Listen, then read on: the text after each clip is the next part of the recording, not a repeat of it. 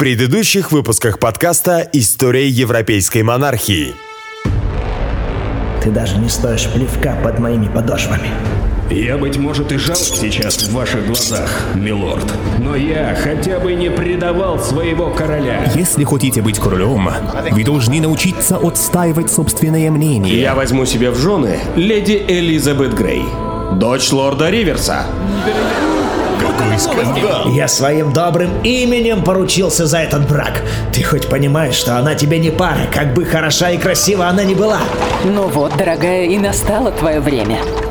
Поверить только, мы едем в Рейдинг ко двору короля. А, наслышана о ваших подвигах в постели, миссис Вудвилл. Что же, не буду скрывать, я не рада этому знакомству. Он окружен этими погаными вудвиллами. Они точно прилипшие к подошве грязь. Я попытаюсь сдвинуть наше дело. Вудвиллы сильны, но у меня есть запасной план на тот случай, если я не смогу вразумить Эдуарда. Я даю вам еще год. Что, Джордж? Как тебе живется при дворе твоего брата? Ты издеваешься, Ричард? Да я ненавижу всех этих вудвиллов, будь они прокляты! Я сделаю тебя королем Англии, как когда-то сделал твоего неблагодарного старшего брата.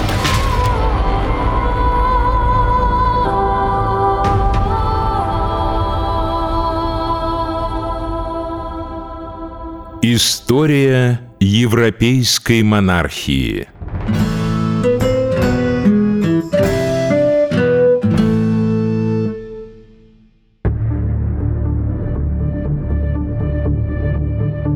В мае 1468 года Эдуард объявил парламенту о своем намерении на следующий год лично возглавить экспедицию против Франции. Сразу после этих событий Людовик начинает действовать. Из архивов дипломатической переписки миланского посла в Англии герцогу Галиаца Марии Сфорца мы узнаем, что было сорвано готовящееся покушение против английского короля. И, судя по всему, в заговоре приняли участие не самые высокородные дворяне. В основном виновные были казнены, хотя и некоторые из участников смогли отделаться крупными штрафами. Следующий ход в этой шахматной партии был уже за королем Англии, и Эдуард решил разыграть полномасштабный дебют. Галиаццо Марии Сфорца, герцогу Миланскому. В последние дни в море было обнаружено около 30 английских парусов, некоторые из которых высадились в окрестностях Бордо и Байоны. Вдоль всего побережья высадилось порядка двух тысяч упомянутых англичан под видом купцов. У них были с собой кое-какие товары, которые они якобы намеревались продать в тех местах, куда направлялись. Король, узнав об этом деле, заподозрил неладное и немедленно послал адмирала в эти края, приказав ему арестовать всех англичан, находящихся на территории его величества. Это было сделано, и между Бордо и Байоной адмирал взял всех тех англичан, которых, как упоминалось выше, насчитывалось около двух тысяч. Когда их обыскали, то, как я слышал, выяснилось, что они направлялись в Бордо и Байону под видом купцов, ожидая большой флот англичан, который должен был высадиться на сушу и захватить эти территории, чтобы предприятие это имело больше шансов на успех.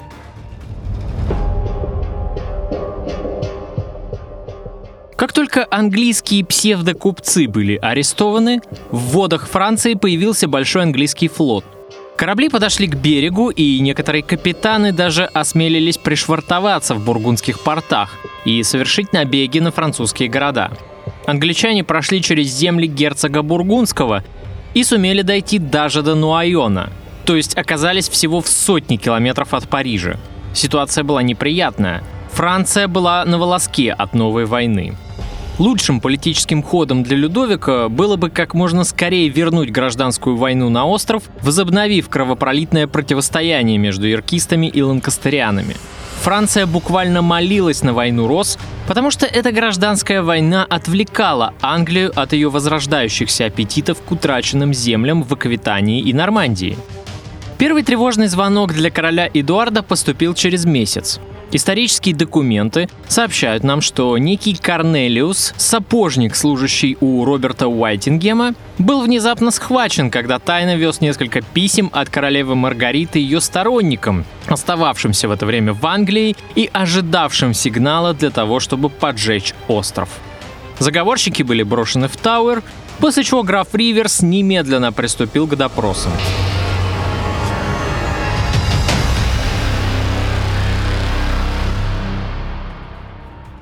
Бедолаге Корнелиусу буквально жарили ноги раскаленными углями, и этой пытки оказалось достаточно, чтобы он заговорил.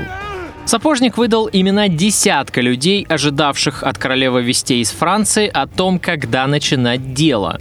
Таким образом, графу Риверсу удалось вскрыть целую ячейку ланкастериан в Англии. Однако в целом успехи дознавателей не были выдающимися. Заговорщиками по большей части оказались люди незнатные, простые исполнители. Но промелькнули среди списка обвиняемых и имена весьма любопытные. Так, например, Корнелиус показал на слугу лорда Уэнлока, считавшегося верным юркистом. Джон Уэнлок, в свою очередь, являлся лейтенантом Кале, и назначен он был на эту должность графом Уориком. А Кале, как мы знаем из предыдущих подкастов, являлся морским оплотом партии йоркистов во времена Первой войны Рос. И именно в Кале часто бежал Уорик со своими верными сторонниками. Таким образом, нити заговора уходили далеко наверх, к семье Невиллов. Впрочем, далеко идущие выводы делать из этого было пока рано. Это могло быть и досадное недоразумение.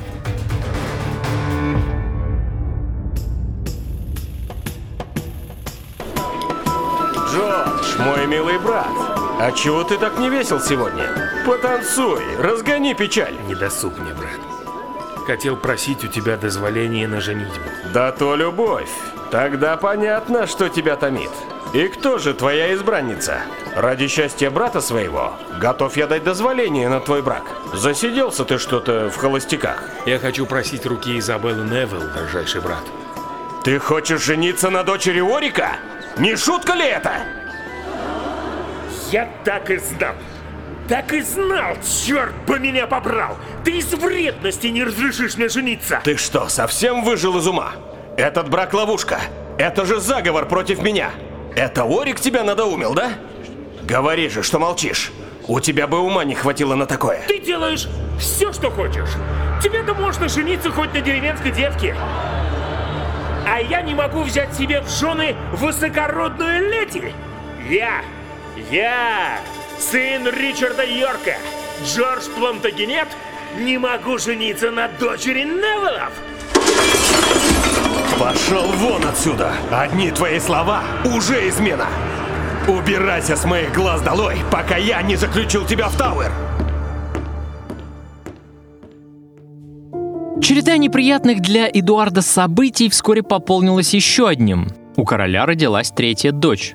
И хотя, как сообщает миланский посол, все при дворе были рады рождению ребенка у королевской четы, не стоит обольщаться на этот счет.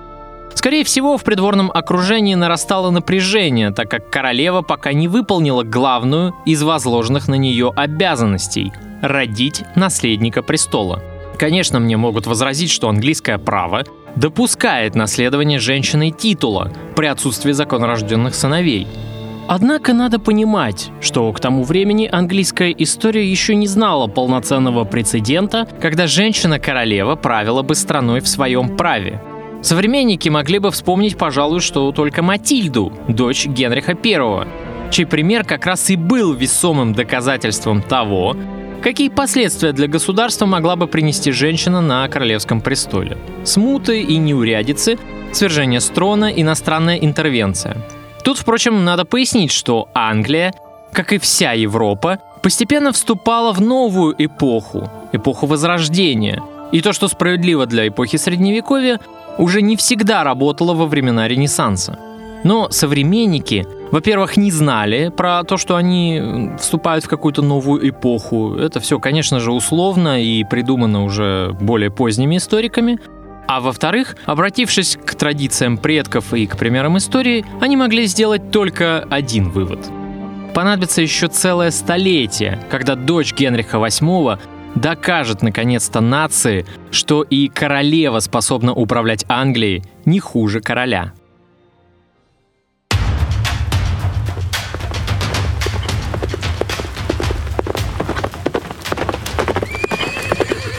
Эй, кто там? Стоять! Открой ворота немедля! Кто вы? Назовитесь. Я герцог Кларенс. Открывай ворота, столоп!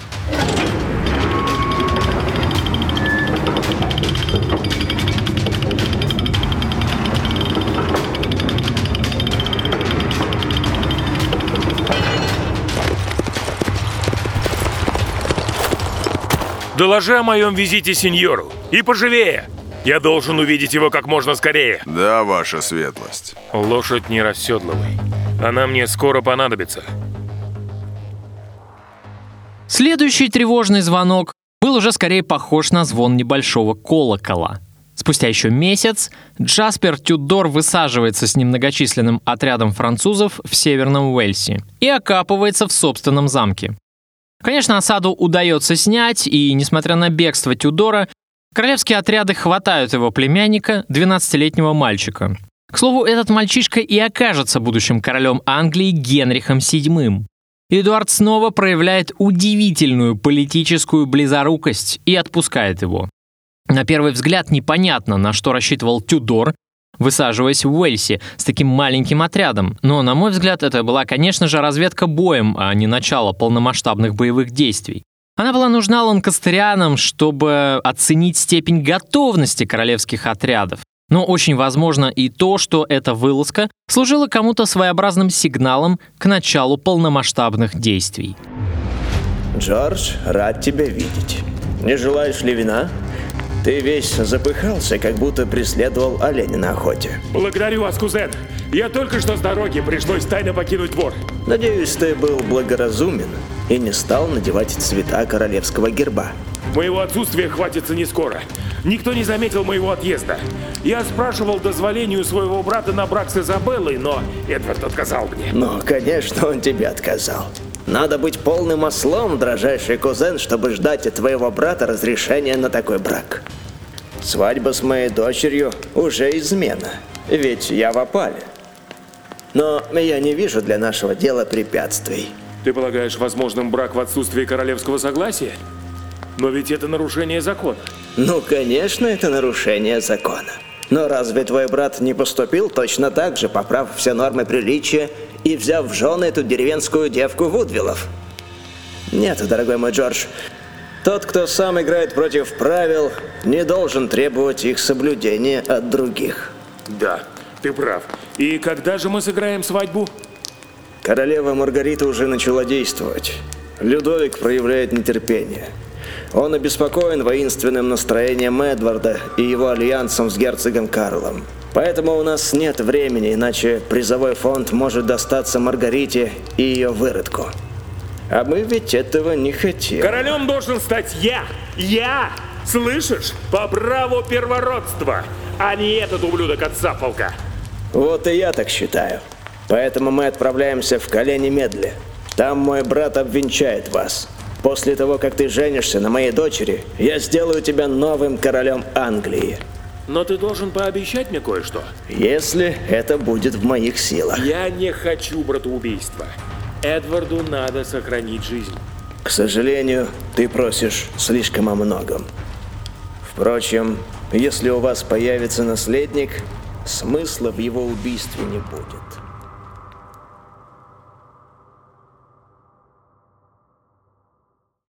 Эдуард был прекрасно осведомлен через своих шпионов о готовящемся заговоре ланкастериан. Английский король был готов к тому, что его французский коллега будет действовать через оказание помощи Маргарите Анжуйской, ожидавшей своего часа во Франции. Однако Эдуард легкомысленно недооценивал Людовика, полагая, что у французского короля имеется только один и такой примитивный план по дестабилизации ситуации в Англии. Нет, Людовик был, конечно же, намного хитрее. Намного хитрее, как покажет жизнь. Растравливать старую вражду между Йорками и Ланкастерами – это, безусловно, разумный и правильный политический ход с точки зрения Франции. Но он слишком предсказуем, а значит враг к нему будет готов и сможет с большей вероятностью отразить удар. А вот создать новую угрозу там, откуда ее совсем не ждут, посеяв очередную вражду, но на этот раз уже в лагере самих юркистов, вот это блестящий ход.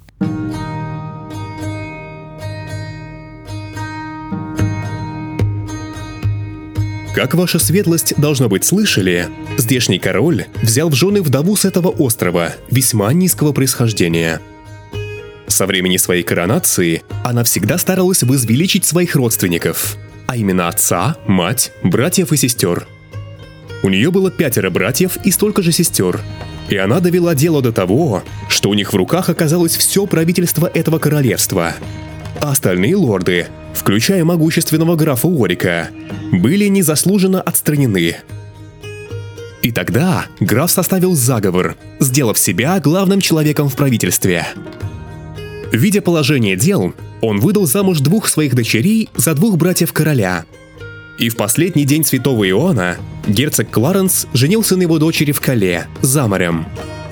Во время бракосочетания в северной части королевства поднялся капитан, человек низкого происхождения, со своими последователями в 40 тысяч человек, хотя некоторые говорят, что их было гораздо больше. Он сказал, что у короля нет компетентных министров, и он хочет заменить их.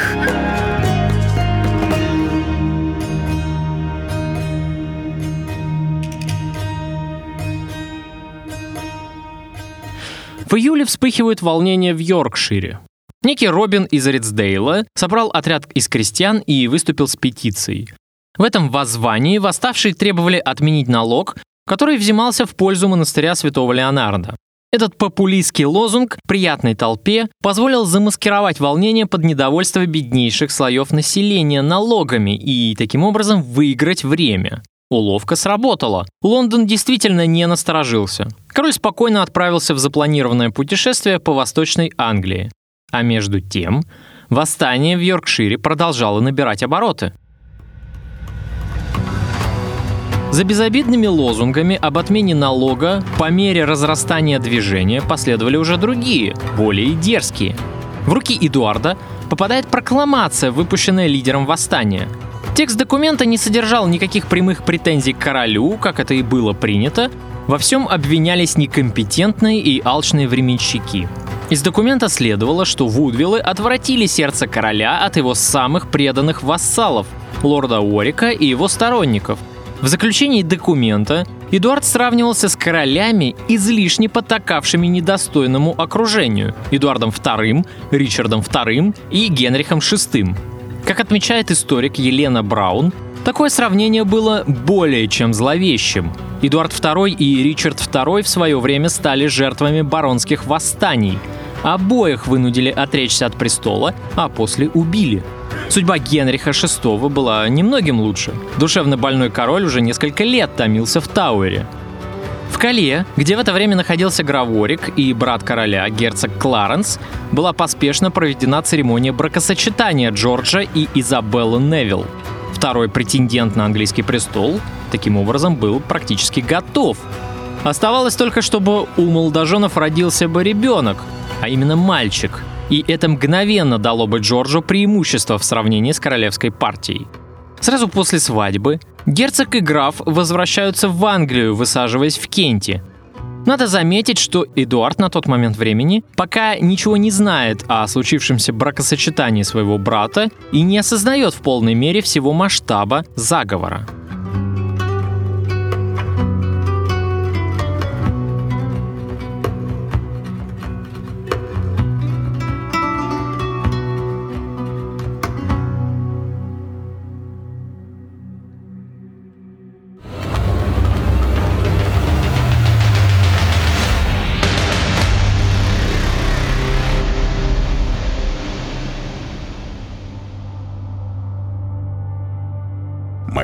Которых я отправил на переговоры с предводителем мятежников, доложили, что в лагере находятся далеко не землепашцы с вилами.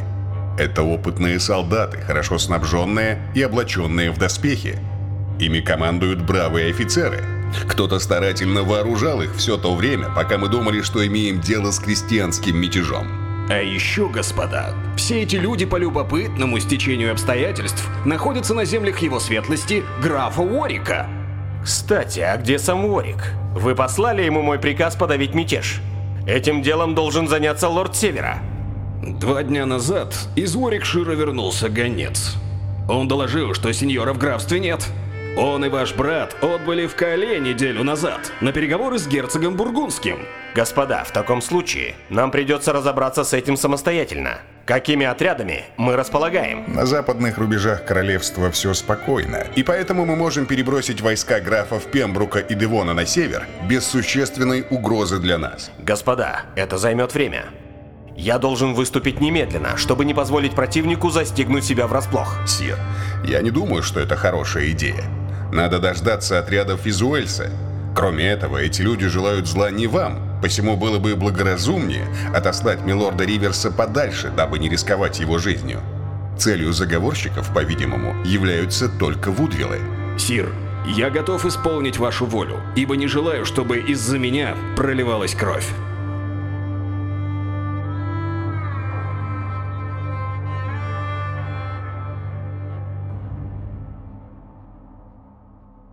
На соединение с королем из Уэльса выдвигаются отряды графов Пемброка и Девона общей численностью порядка 20 тысяч человек.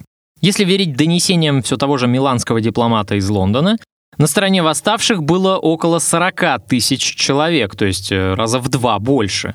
Но, скорее всего, как это обычно и бывает с историческими документами современников, цифры сильно преувеличены, и число восставших было раза в два меньше, то есть составляло примерно 20 или 30 тысяч. Однако общее преимущество в численности, тем не менее, все равно было на стороне восставших. И когда оба графа подошли к городу Банбери, между ними возник еще и конфликт. Дело в том, что маленький город не позволял встать на ночлег всем отрядам, и королевские военачальники переругались друг с другом из-за того, чьи же отряды останутся в городе на постой в уютных квартирах, а кому придется ночевать в полях на задворках – в итоге взбешенный граф Диваншира отводит своих людей на 10 миль к северу, совершив таким образом катастрофическую ошибку. Королевские отряды, которые были и так раза в два меньше хорошо вооруженного противника, еще и оказались разделенными из-за глупой ссоры двух военачальников. На следующий день состоялась роковая битва при Эджгорд-Муре, в которой отряд Пемброка был разбит – сам лорд Пемброк и его брат были захвачены в плен и казнены. Отряд графа Дивона нагнали и разбили чуть позже. Граф также был схвачен и казнен.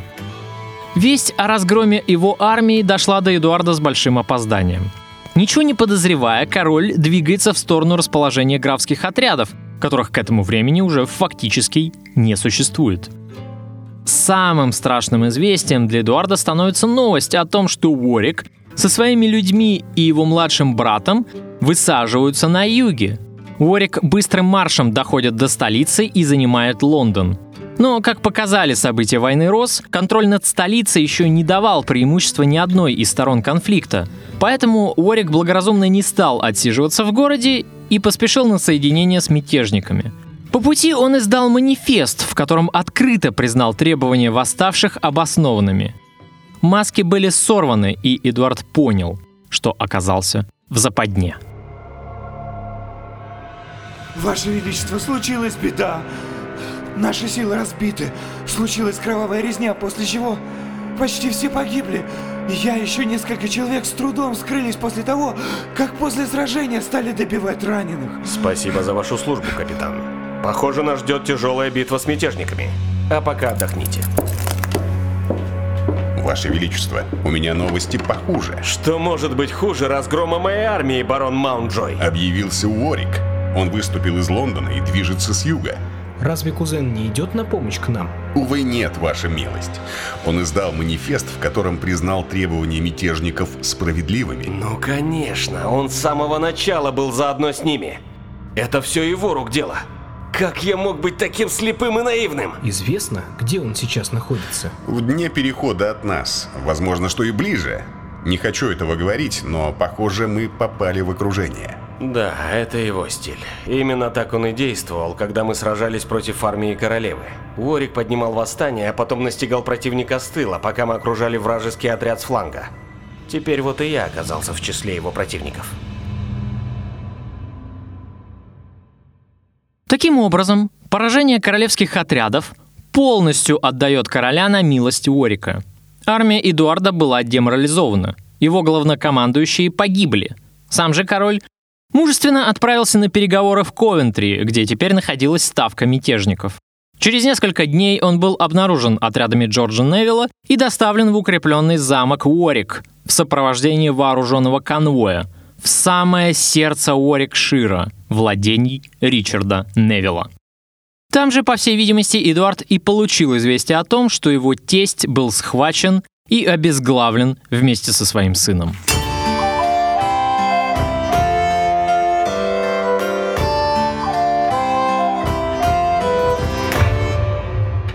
Дорогие друзья, обращаюсь к вам за помощью. Проект «История европейской монархии», так сильно полюбившийся многим из вас, нуждается в вашей поддержке. Оплата хостинга для размещения подкаста, услуги дикторской озвучки для подготовки более информативного аудиоматериала для вас, покупка авторских прав на музыкальное оформление – все это требует постоянных материальных расходов. Если вам нравится то, что мы делаем, Пожалуйста, поддержите наш проект посильной помощью. Ссылка на форму перевода денежных средств будет в примечании к данному выпуску подкаста. Благодарю вас за поддержку и желаю вам приятного прослушивания.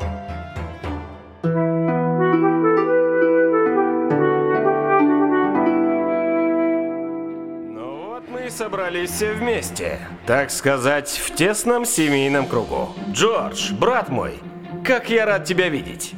Почему ты не пригласил меня на свадьбу? Ты ж был против этого брака. Хватит поясничать. Ведете себя как будто вы шот. Дорогой кузен, вы теперь самый могущественный человек в Англии. Вы в курсе, что в вашем плену находится два короля? А скоро, по-видимому, будет и третий. Ты не в плену, Эдвард. Ах, ну да, это званый обед, от которого просто нельзя было отказаться. Перейдем сразу к делу. Ты должен отстранить всех Вудвиллов, созвать парламент и поставить на его обсуждение вопрос дальнейшего альянса с Бургундией. Ты должен отменить все указы, по которым ты предоставил поместья Вудвиллам и их родне. Все объявленные помолвки родственников королевы также должны быть отменены. Каждое решение должно быть одобрено парламентом и советом знати. И что, все? Я хочу, чтобы твоя старшая дочь, принцесса Елизавета, была бы обещана моему племяннику. Итак, что скажешь? Я скажу нет. Зря ты так. Мы не хотим тебе зла, брат. Но все, что ты делал, было несправедливым по отношению к нам, к твоей семье. Вот вы взяли меня в плен. Держите здесь, в этих стенах. И ты, Джордж, ты тоже выступил против меня. Но власть-то по-прежнему в моих руках. Несмотря на свой плен, я все еще могу сказать нет. И что, убьете меня? Но что вы от этого выиграете? Оставите в живых в заточении? Но страна не может жить без короля. Ты, Ричард, всегда оказался мне умным человеком. Но ты не просчитал свой ход до конца. Рано или поздно ты вынужден будешь отпустить меня. Или убить. И первое, и второе не пойдет на пользу твоему делу. Если ты меня убьешь, у тебя будет репутация убийцы короля. И вся знать восстанет против тебя. И ты это сам прекрасно знаешь. Хочешь, как Генрих Ланкастер, бесконечно сражаться за то, чтобы удержать трон? Ежели ты сохранишь мне жизнь, то должен будешь рано или поздно отпустить меня, потому что страна не может существовать без короля. Это мы еще посмотрим. Я сменил в этой стране одного короля, сменю и второго. Если у твоего брата родится сын, необходимости в тебе уже не будет. Подумай над моим предложением, пока еще у тебя есть время.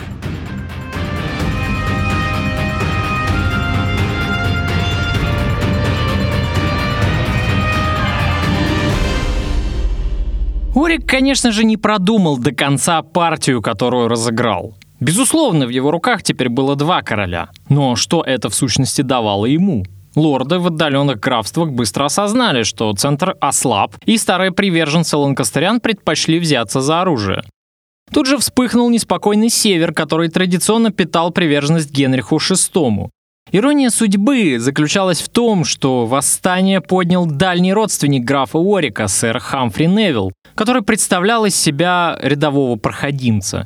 Это был самый обыкновенный бедный родственник из дальней родни, которому ничего не досталось от дележа лакомого пирога власти, титулов и земель, и который предпочитал служить делу ланкастерян просто потому, что рассчитывал поживиться на грабежах и разбоях.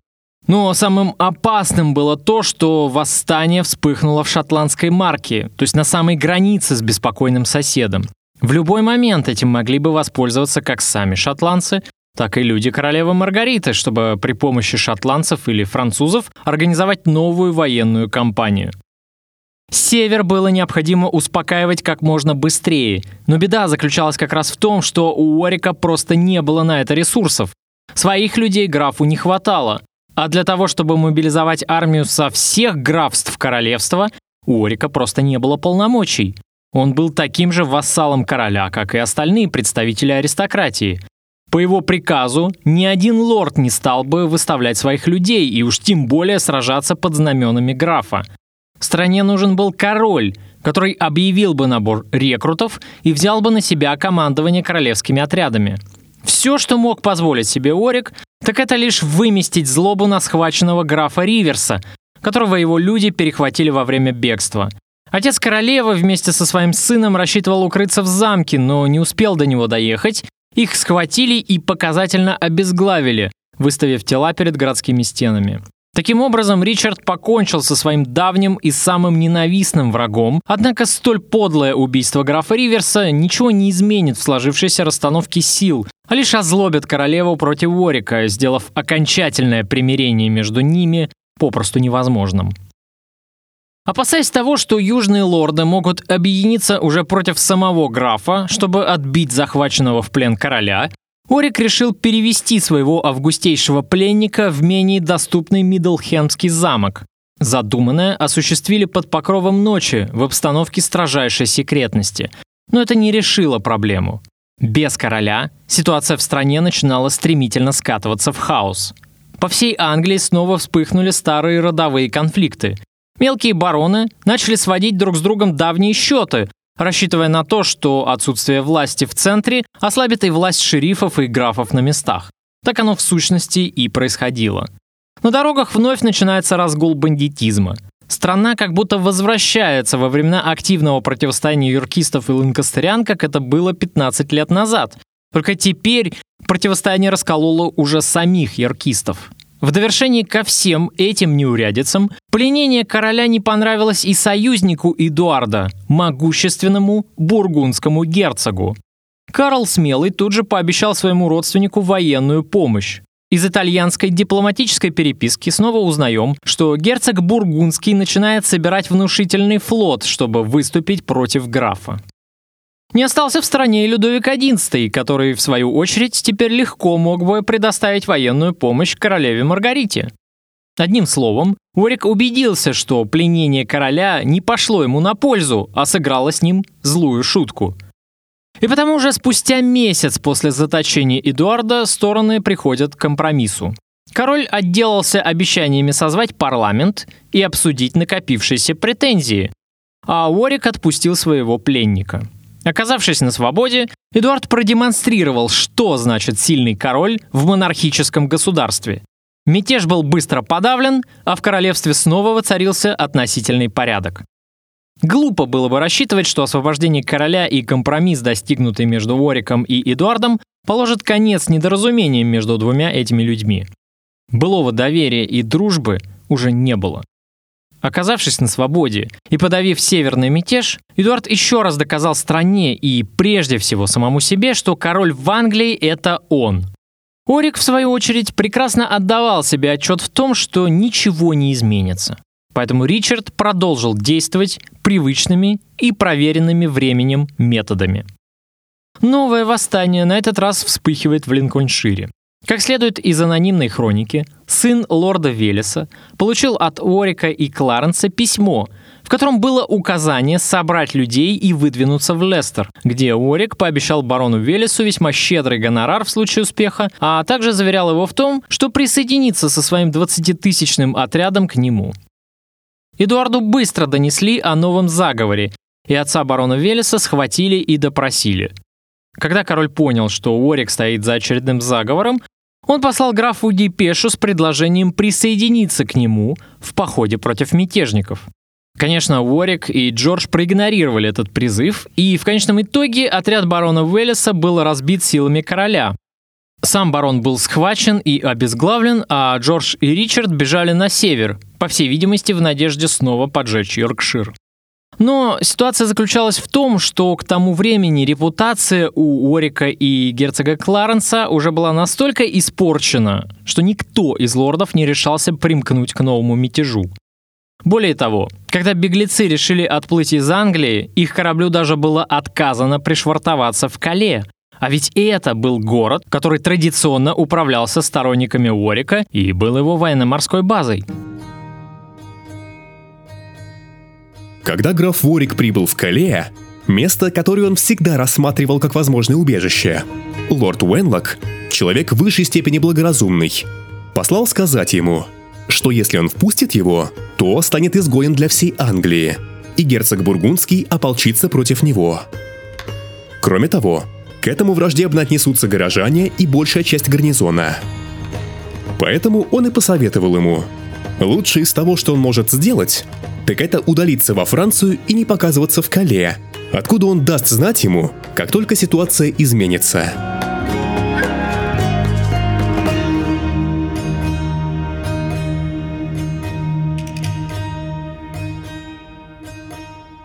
Таким образом, потерпев полное фиаско, Орик и Джордж вынуждены были высадиться в Анфлёре, небольшом портовом французском городке, который когда-то являлся центром французского пиратства, а в наши дни так полюбился многим путешественникам за свой живописный причал, расположенный в центре города.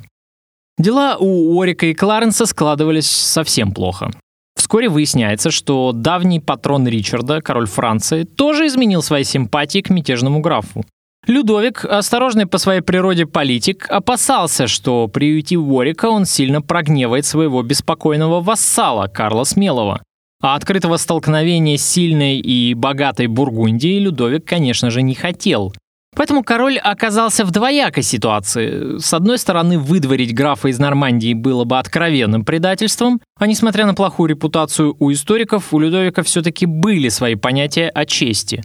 Но, с другой стороны, приютив Уорика в Нормандии, Людовик таким образом втягивался в большую игру. Он был вынужден открыть свои карты. И разумным было бы в этой ситуации только одно – объединить две враждебные королю Англии силы, то есть королеву Маргариту и графа Уорика. Тогда Людовик мог бы, не потратив ценные ресурсы зря, помочь их общему делу, а заодно и самому себе, ввергнув Англию в очередную пучину хаоса и кровопролития. От короля Франции прибыл посыльный. Людовик предлагает нам отправиться в Анжер. В Анжер? Но для чего? Ко двору королевы Англии. Но королева Англии сейчас находится в Гринвиче, если я не ошибаюсь, с моим братом. Королеве Маргарите, ей-богу, Джордж. Иногда ты мне кажешься не умнее деревенского портного. Мы отправимся навестить старую паучиху Ланкастеров. Людовик настаивает на необходимости присягнуть ей на верность. В этом случае он окажет нам помощь с высадкой в Англии. Но тогда королем станет ее ублюдок. Ричард, проклятие, ты обещал корону мне! Знаю, знаю. Но что я могу сделать, Джордж? Все складывается против нас. У нас нет другого выхода, как объединиться со старым врагом. То есть ты предлагаешь мне присягнуть на верность королеве, которая повинна в убийстве моего отца, которая мечтает о том, чтобы отрубить голову моему брату и насадить ее над воротами Йорка. Ты ты серьезно, черт возьми? Да, да. Во имя всех святых, Джордж, я серьезен как никогда. Неужели по мне заметно, что я шучу? Может быть, мы с тобой находимся на ярмарке с министрелями? Или, быть может, я в костюме шута? Знаю, Джордж. Ты этого не ожидал. Да, черт возьми, не этого, Ричард! Но иного выхода у нас нет. Конечно, ты не станешь королем, но я выторгую тебе достойную короны замену. Например, одним из моих условий будет герцогство Йоркское для тебя. А? Как тебе такой вариант? Ты будешь богат, сказочно богат. В любом случае, Джордж, это лучше твоей никчемной жизни при дворе брата, который ты знал до этого. Эдуард, конечно же, был разгневан таким предательством Уорика и тем, что граф втянул в масштабную измену его младшего брата Джорджа. Он объявил обоих вне закона и конфисковал у Орика северные владения, некогда принадлежавшие роду Перси, собственно, и возвратив их прежним хозяевам. А ведь могущественный дом Перси был одним из самых главных столпов ланкастеров. В этом поступке нашего героя очень явственно ощущаются эмоции, овладевшие королем. И надо сказать, что этот ход был, конечно, не умным, а импульсивным. Объяви, к примеру, король помилования для младшего брата, вместо того, чтобы объявлять его вне закона, и он бы вбил клин между Ориком и Кларенсом. Но, признав их обоих мятежниками, Эдуард в сущности не оставил Джорджу иного пути, как сопровождать графа Ванжер, королеве Маргарите Анжуйской, чтобы вымаливать на коленях прощение у своего главного врага. Вадим Устинов в своей книге «Войны Рос» пишет, несмотря на то, что новые союзники немедленно начали готовить военную экспедицию, Эдуард достаточно вяло реагировал на тревожные известия, поступавшие с континента. Он ограничился тем, что отправил на патрулирование Ла-Манша флот под командованием Энтони Вудвилла, старшего сына обезглавленного Уориком графа Риверса. Однако это не так. Король прекрасно осознавал весь масштаб надвигавшейся на него угрозы. Опытный военачальник граф Уорик, усиленный союзом с ланкастерянами и получивший поддержку от своего давнего союзника короля Франции, представлял теперь колоссальную опасность. Чарльз Росс пишет, что Эдуард укрепил портовые приграничные города Кале и Дувр. Оборонительные сооружения Дувра король и вовсе предпочел осмотреть лично. Опасения вторжения стали причиной целого ряда продуманных мер по охране береговой линии и ее обороне, заключает британский историк. Итак, господа, мои люди подожгут весь север. У меня много сторонников среди баронов Йоркшира, которые не посмеют ослушаться, ибо они боятся моего гнева больше, чем гнева Эдварда. Эдвард, как обычно, кинется на север, чтобы усмирять непокорных вассалов. Как только он покинет столицу, мы вместе двинемся на Лондон, объединив по пути наши отряды. Захватив столицу, мы освободим короля Генриха. После этого выступим на север и именем истинного короля Англии потребуем от мятежников сложить оружие. Ваш план прекрасен, но нет. Я подожду вести Иван Флери. Вы так часто предавали своих королей, милорд, что я должна убедиться в вашей лояльности. Но мне некуда отступать. Разве это не лучшая гарантия? Я не буду ставить на карту свою жизнь и жизнь своего сына. Вы добудете мне Англию собственной кровью и потом. И только после этого, милорд, я помилую вас и сохраню за вами титулы земли. А если вас постигнет неудача, ну, по крайней мере, я-то ничего не теряю. Такая сделка мне больше по душе. А ваша дочь, граф, останется пока у нас. Ей будет оказана величайшая честь. Она будет помолвлена с принцем. Но только в том случае, если вы меня не предадите. Иначе, граф, я самолично придушу ее подушкой во сне. Вперед, граф Лорик! Ату!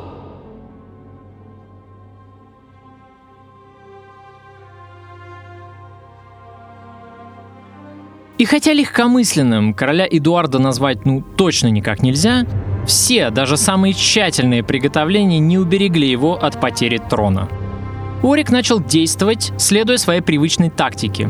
Вновь загорелся самый опасный северный регион страны. Расчет строился на том, что Эдуард, как обычно, устремится усмирять неспокойный северный Йоркшир, оставив Лондон незащищенным. И это было разумно, поскольку север граничил с Шотландией.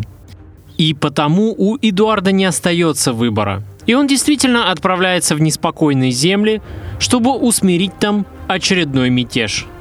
Через некоторое время, когда Эдуард выступает из Йорка в направлении Лондон, чтобы соединиться с войсками маркиза Монтегю, который должен был собрать для него подкрепление, в Ноттингеме короля настигает посланник от преданных Эдуарду сторонников, которые предупреждают короля об измене маркиза Монтегю, который должен был со своими отрядами соединиться с королевской армией. К такому развитию событий Эдуард был не готов – Непонятно, правда, на что он рассчитывал, доверившись маркизу Монтегю, который был Невилом по крови. Тем не менее, неожиданная измена маркиза спутывала все карты и оставляла Эдуарда без сильного войска. Но это было еще полбеды. Новости, которые пришли следом спустя несколько дней, были еще страшнее. Уорик высадился со своими людьми в Диваншире, после чего вошел в опустевший Лондон и освободил из Тауэра, томившегося там в заточении Генриха VI. Капкан снова захлопнулся. Пожилой король Англии Генрих VI, о котором уже многие успели подзабыть, внезапно оказывается на свободе. Под конвоем рыцарей он демонстрируется опешившим от такого зрелища жителям столицы, после чего торжественно припровождается в Вестминстер. Получив контроль над прежним королем, Урик цинично сажает больного Генриха на трон и от его имени объявляет Эдуарда, сына Ричарда Йоркского, низложенным – а освобождение старого короля позволяло не только спекулировать на верноподданнических настроениях подданных, но и объединить вокруг возрожденного Генриха Ланкастерян и обиженных Эдуардом юркистов. В общем-то, положение Эдуарда внезапно оказывается крайне затруднительным.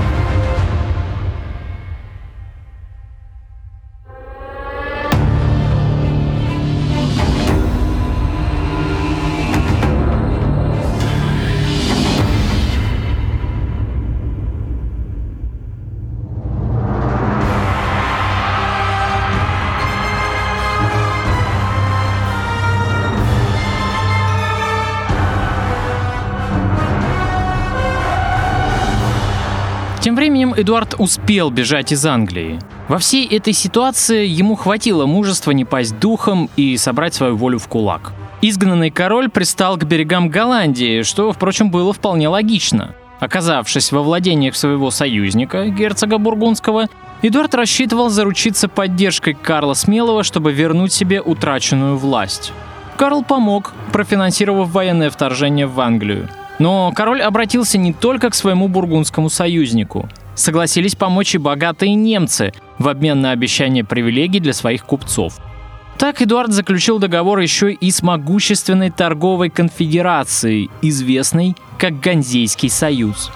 Ганза снабдила его 14 хорошо вооруженными кораблями для переброски армии в Англию. Последующие события мы подробно рассматривали в последнем подкасте о Генрихе VI. Войско Эдуарда высадилось на английском побережье уже в марте следующего, 1471 года. Что самое любопытное, Эдуард больше не объявлял себя королем. Он повел свои войска не на Лондон, как могло бы показаться логичным, а на Йорк, мотивировав свой поход тем, что всего лишь хочет восстановить попранную справедливость и возвратить себе утраченное герцогство Йоркское, манор, безусловно принадлежавший ему по праву. То есть Эдуард легитимизировал свой военный поход, что было важно, не став оспаривать корону у Генриха VI. Хотя, конечно, принимать за чистую монету декларирование целей военного похода не стоит. Ну, просто в средние века, как и в наши дни, всегда очень важно развязать кровопролитие под предлогом восстановления справедливости. Ну, хотя бы для того, чтобы люди охотнее брались за оружие. Однако Йорк не открыл ворот перед отрядом своего герцога. Эдуарду было позволено войти внутрь лишь с небольшим отрядом сопровождавших его лиц, но переговоры ни к чему не привели. Город хотел сохранить верность королю Генриху. И тогда Эдуарду ничего не оставалось, как покинуть городские предместья и перебросить свои отряды южнее, к Уэкфилду. Незложенный Эдуард неспроста не спешил идти на Лондон. Неспокойный север в свое время был проблемой, когда Эдуард был королем.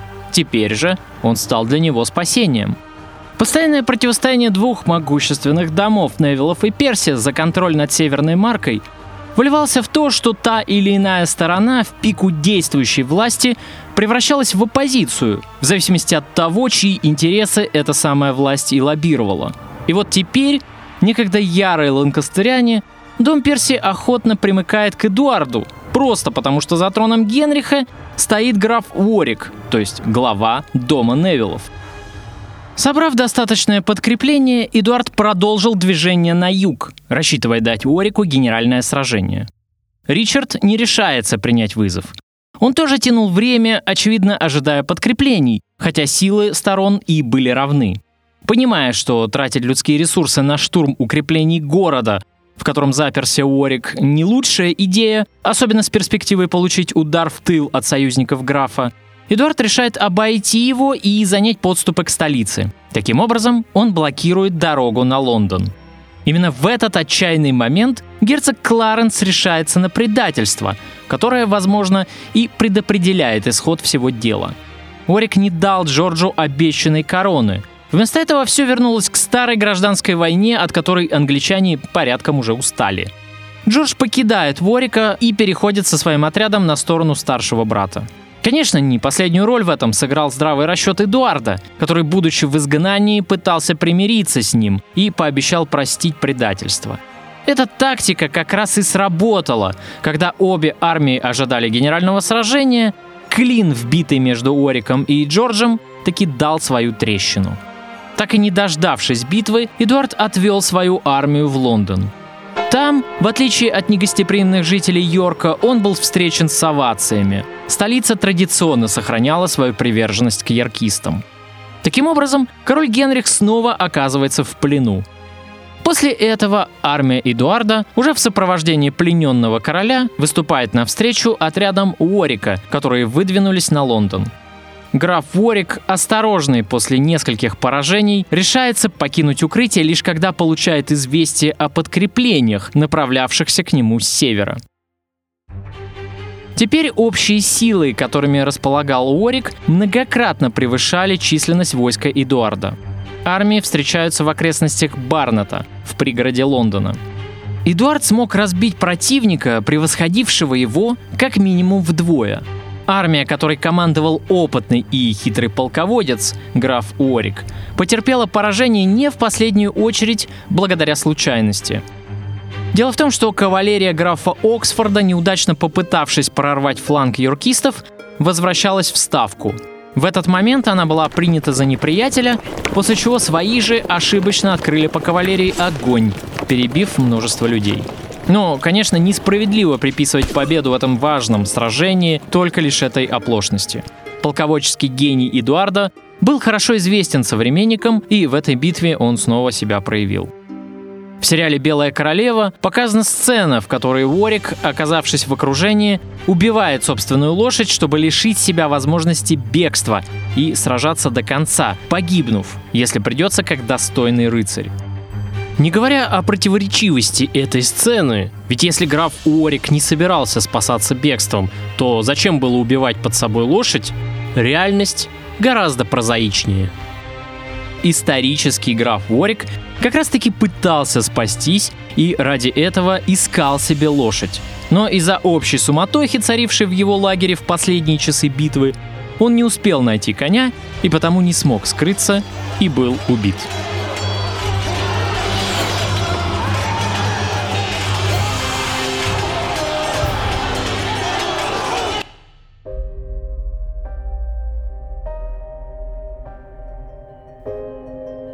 Ну вот и все. Вот и конец.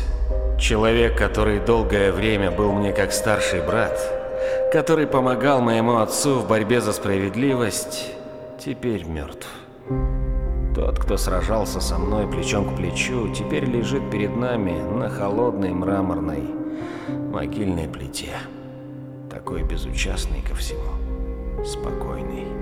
Братец, по-моему, ты слишком расчувствовался. Он был предателем. Таким же, как и ты, Джордж. Ну, я-то хотя бы успел раскаяться. А он получил свое по заслугам. Замолчи, слышишь? Иначе я ударю тебя при всех. Его предательство теперь не имеет значения. Он был одним из нас. И пусть он совершал в жизни ошибки, как и все мы, но он, по крайней мере, был настоящим рыцарем. Покойся с миром, Ричард. Ты заслужил отдых. Ваше Величество, у меня плохие новости. Злая королева высадилась со своим отрядом неподалеку от Дорчестера. У них большая армия, а с моря на Лондон надвигается огромный вражеский флот. Ну что же, братец, похоже, это еще далеко не конец.